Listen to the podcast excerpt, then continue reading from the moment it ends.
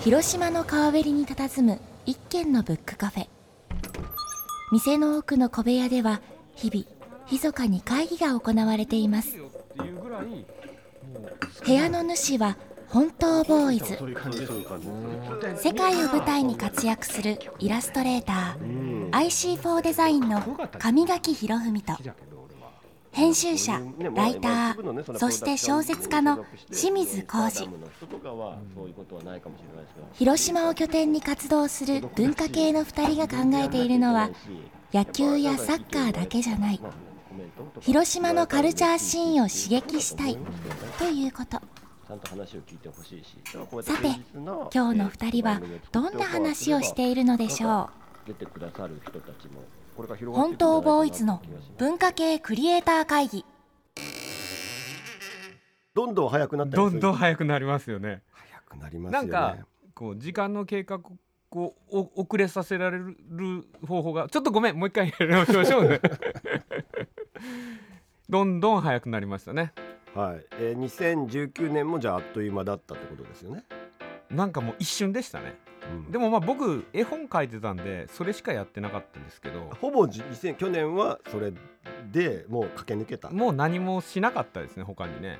ただあの子供の時って長いじゃないですか。そうなんですよねあれ。大人になると時間の経過がすごく早く感じるじゃないですか。加速してません？やっぱ1年ごとにビュンビュンすごく早くなるんですけどあれなんかジャネーの法則っていうのがあって。ジャネージャネーっていう、はい、でその要は子供の頃って経験がないんで、うんうん、真っ白な紙に絵を描いていくようなもんで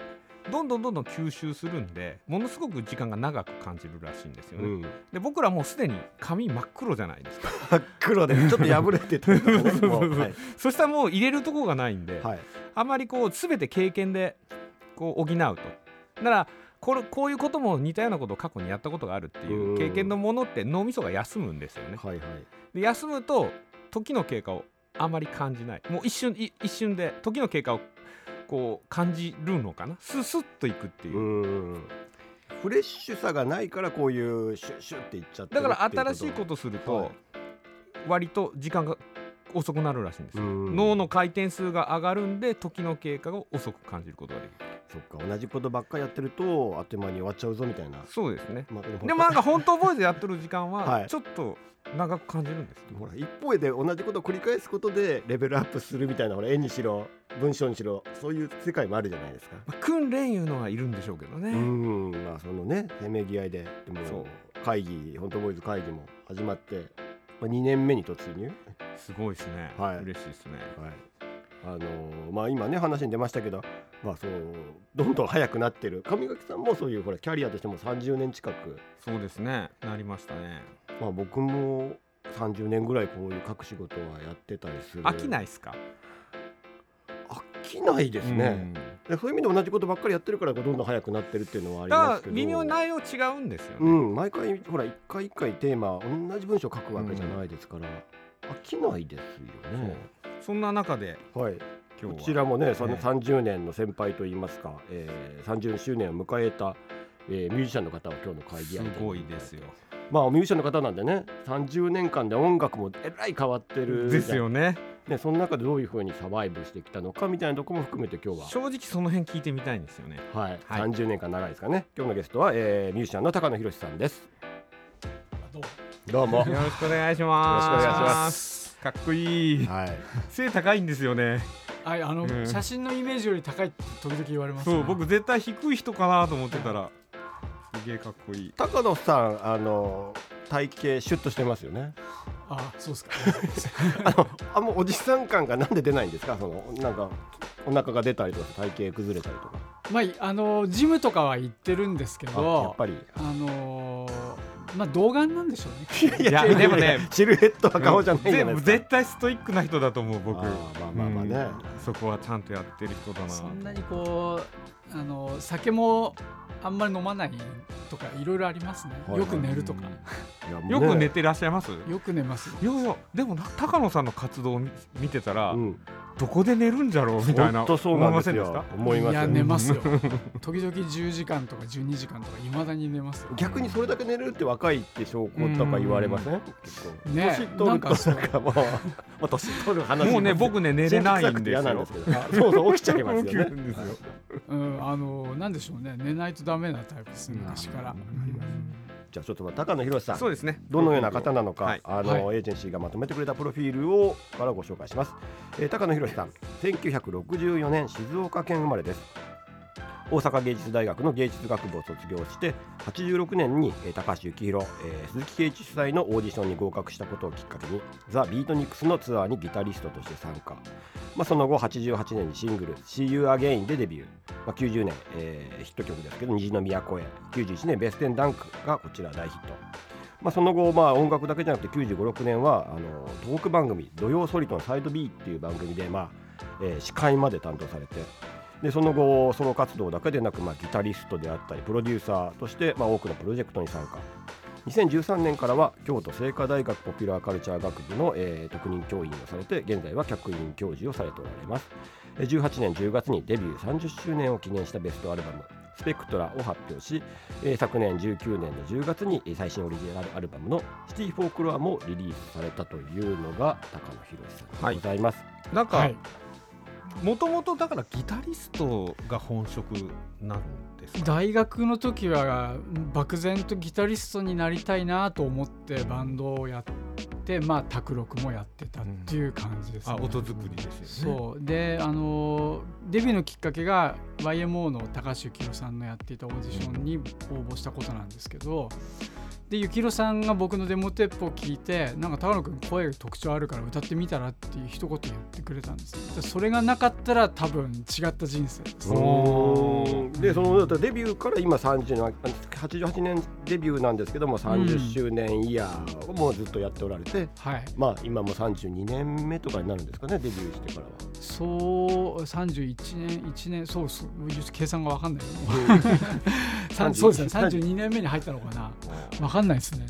でも今の話聞くとやっぱり最初はギターの方だったでそうですね。とはいえやっぱりなんかこう理想と現実違うじゃないですか。自分がなりたいものとねなれるもの向いてるものがイコールじゃなかったりもするし、ええ、だからやっぱりいち早くその僕のシンガーソングライターとしてのポテンシャルに気づいてくれたのが幸宏さんです、ね、やりたいものはギタリストだったんですか？そうどっちかっていうとそっちの方が自分には向いてるんじゃないかとすら思っていたんですけどまあなかなかやっぱりあの自分より上手い人いっぱいいるしで幸宏さんと出会うまでは日本語の歌詞もほとんど書いてなかったんですね。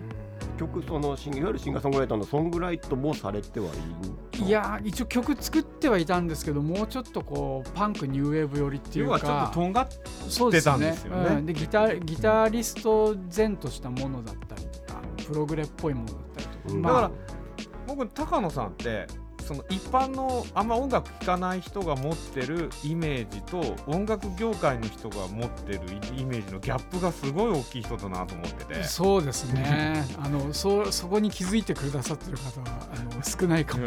でも本当、ね、ウィキウィキペディアとか見ていくとえ？こんなにすこんなにいろんなところで活動されてるんだっていう。それとかあとはまあ耳に入ってくるのはそのミュージシャンの人からは高野さんすごい人よみたいなことで僕らその若い時にベステンダンクとか聴いてる人間からしたら割とこう歌謡曲の方にもちょっと近いようなポップスで売れてんのかなって思ってる人もまだいたりはするんですよね、一般の人には。大多数がそう当時の人ではそうかもしれないですね、j p o p シンガーっていう捉え方かもしれないですけど。でも実はそっちじゃなくてうん、こうギタリストであったりプロデューサーであったりそっちの方での活動が、まあ、今はもうほぼメインになっている感じそれもねこう時々によるんですよね、うん、なんかそういう2000年代2010年ぐらいまでは割とそっちが比重が高かった時期がありますね。バンドもやってたしあのギターとかプロデューサーが多かったんですけどまた2010年以降この10年ぐらいは自分のソロ活動がメインになってきてるのかな。やっぱ飽きちゃうんですかね。いやでもねプロデュースとか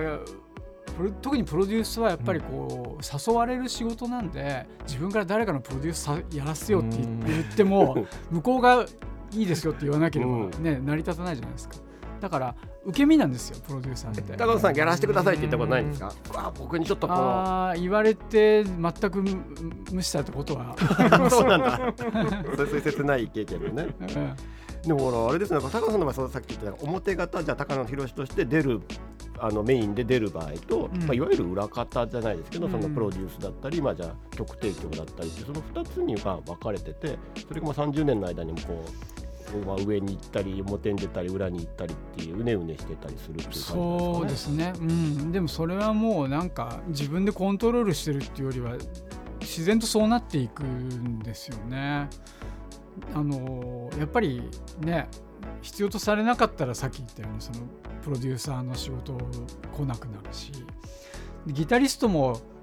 ね、誰かと一緒にやる仕事なのでタイミングがすごく重要であの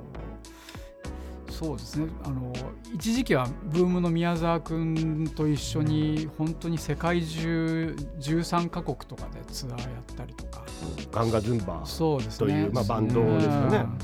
そういう時期もあったんですけどそれもやっぱタイミングがこうちょっと動くとなかなかみんな集まれないなっていうことになったりとかいろいろですね本当に。なんかデザインの仕事なんかとやっぱり結局に似てる気がしますね。イラストレーターとデザイナーが一緒にやりたいねって言っても、うんうん、なかなかタイミングが合わなかったら結局できないとか、逆にタイミングがあったらポンってこうできるんですよね仕事ってね、そういうもんなんですね。ね、やっぱりその、ね、共同作業が前提だし、あとアウトプットする時ってその、ね、誰かに望まれたことをこちらが形にするっていう意味では同じかもしれないですね。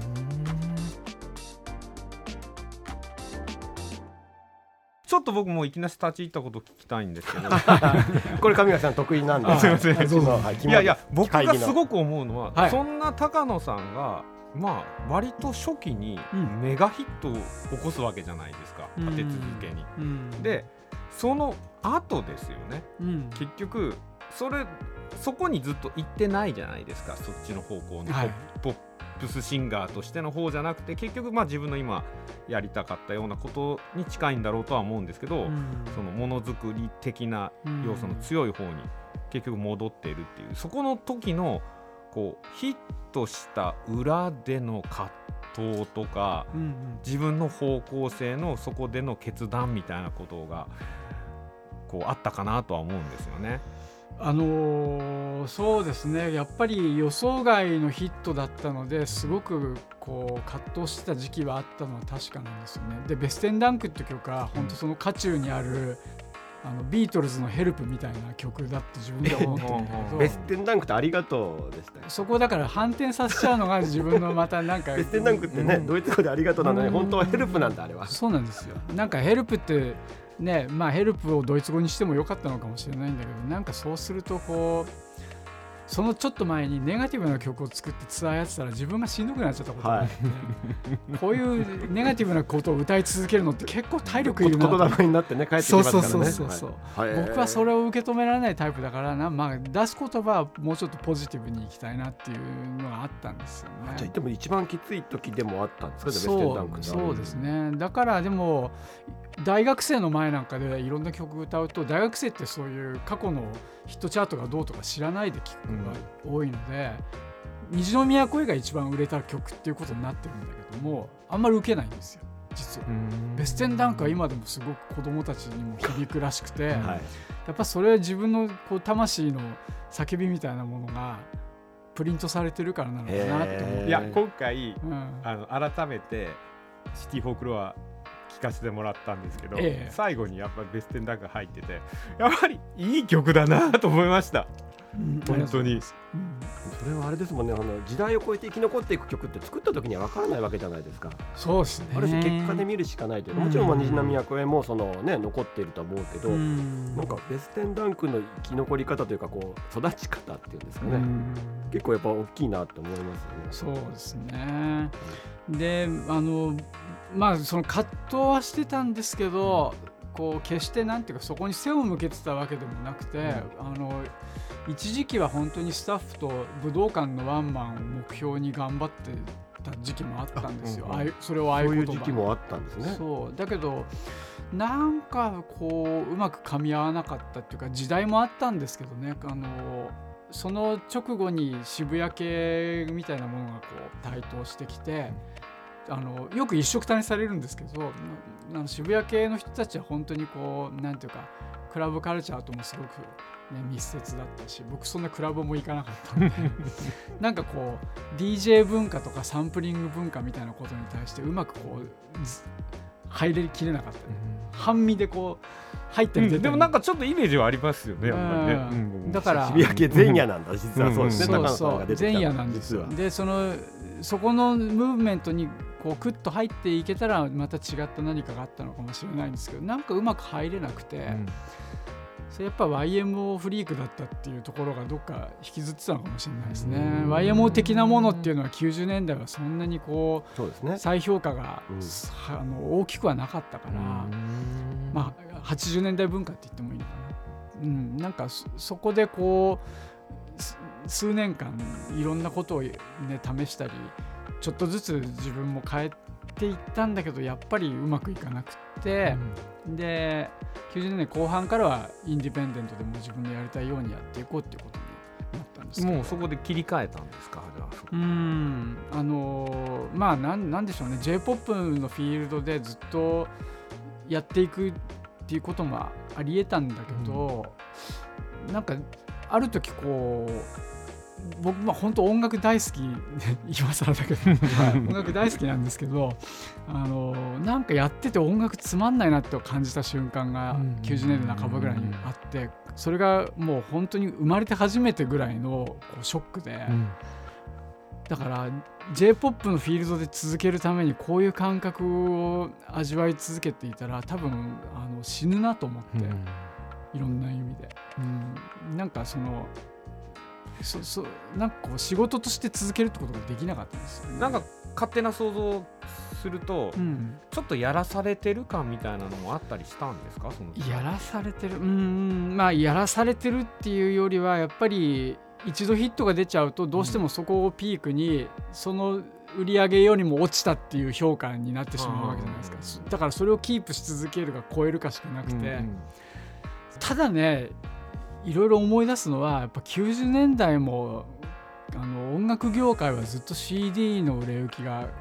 好調でやっぱり CD バブルが。バブルバブリーだったんですよね、ね、だから、うん、例えばテレビとかラジオに自分が出ても大体もっと声張っていきましょうよとか、はい、テンション低いですねって言われることばっかりです。高かった気がしますの全体的とにかくまあやっぱりアッパー,、うん、アッパーのものが好まれたしなんかその中でこう自分がどれだけアッパーな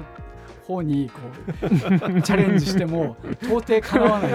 やっぱ無理がそんなテンションちょっとしんどいなというか。そうそう、うん、根がそういう人間じゃないそうそうそう。パリパリピーポーじゃないそう。それを楽しめる人にはやっぱかなりあの人間ってやっぱ楽しんでできることじゃないと実力発揮できないじゃない好きじゃないとね。そうそう。似合わないことを、ね、頑張ってそっち側にこう挑んだ時期もあったんですよ、ね、えー、高野さんでもそれがあっての時期やっぱ一応ストラグルしたというかねそっちはあった、うん、いややりますよやっぱり。うん。であのー、さっき紹介していただいた「土曜ソリッドのサイド B」っていう番組があの初めてなんかテレビの中で自分らしく振る舞えたっていうかあの教育テレビだった今 E テレですけど、教育テレビねそのスポンサーもないしあのちょっと独特な雰囲気なんですよねあの当時そんなに視聴率もまだ NHK の方大きくは気にしてなくて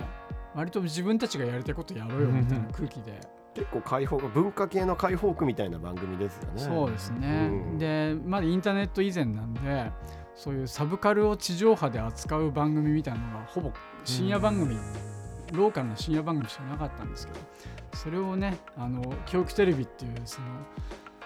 ニッチなところで全国放送でやっていたっていうのはやっぱりすごく意味があったかなって思いますね。今でも言われますねだから見てましたって。だから僕らの本当ボーイズのこうそうみたいな。いやだから本当今日僕ね聞きたいのはやっぱね ちょっとやっぱ文化系のお兄さん的キャラが僕はあると思うんですよね、やはり。あのまあまあなんか面々と続くそういう流れがあるじゃないですかだから僕のお兄さんは YMO だし、はい、まあ、糸井重里さんなんかもその、ね、そういう周辺にいらっしゃって僕のそのやっていたソリトンの時間はたどっていくと80年代の U っていう番組だったですね。糸井重里さんですね。そうそうでまあそういう流れの中で自分もあのうまくなんかやっぱり引き継いだものがあったのかなと思うし、で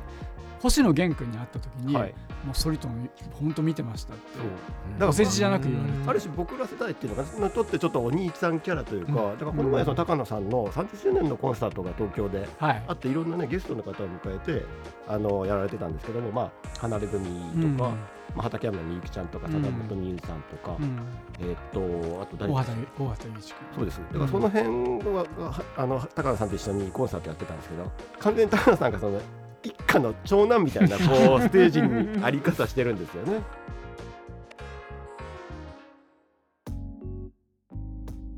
ミュージシャンの人ってもうそのツアーが入ったりレコーディングが入ったりでまたテレビ出演とかラジオ出演が入ったりまあ、